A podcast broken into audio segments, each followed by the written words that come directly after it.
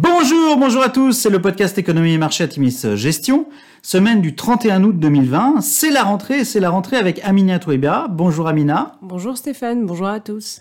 Alors petit avertissement, les performances passées ne préjugent pas des performances futures, bien lire les documents de référence des fonds avant d'investir, et puis nous allons citer un certain nombre d'entreprises, il s'agit d'une simple illustration de notre propos et non d'une invitation à l'achat.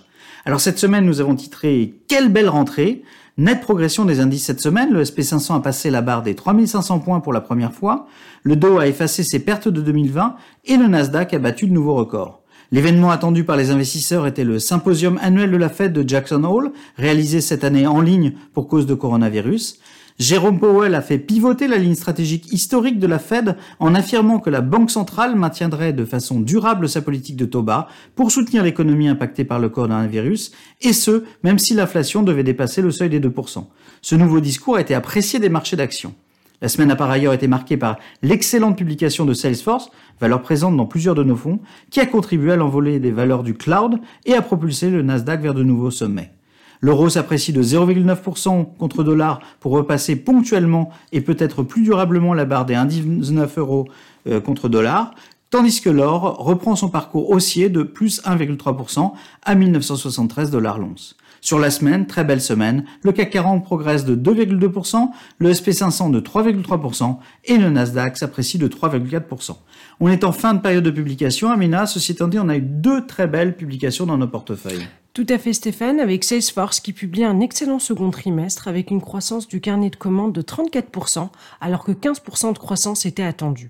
Ce trimestre voit l'intégration de Tableau Software, donc le groupe affiche donc 29% de croissance du chiffre d'affaires contre 23% attendu par le consensus, dont 19% issus de cette intégration. Pour l'année fiscale, Salesforce anticipe 21 à 22% de croissance, revenant sur ses premières estimations avant l'arrivée de la Covid. Il y a eu aussi Medtronic qui affiche une publication très au-dessus des attentes avec un chiffre d'affaires de 6,5 milliards contre 5,4 milliards attendus.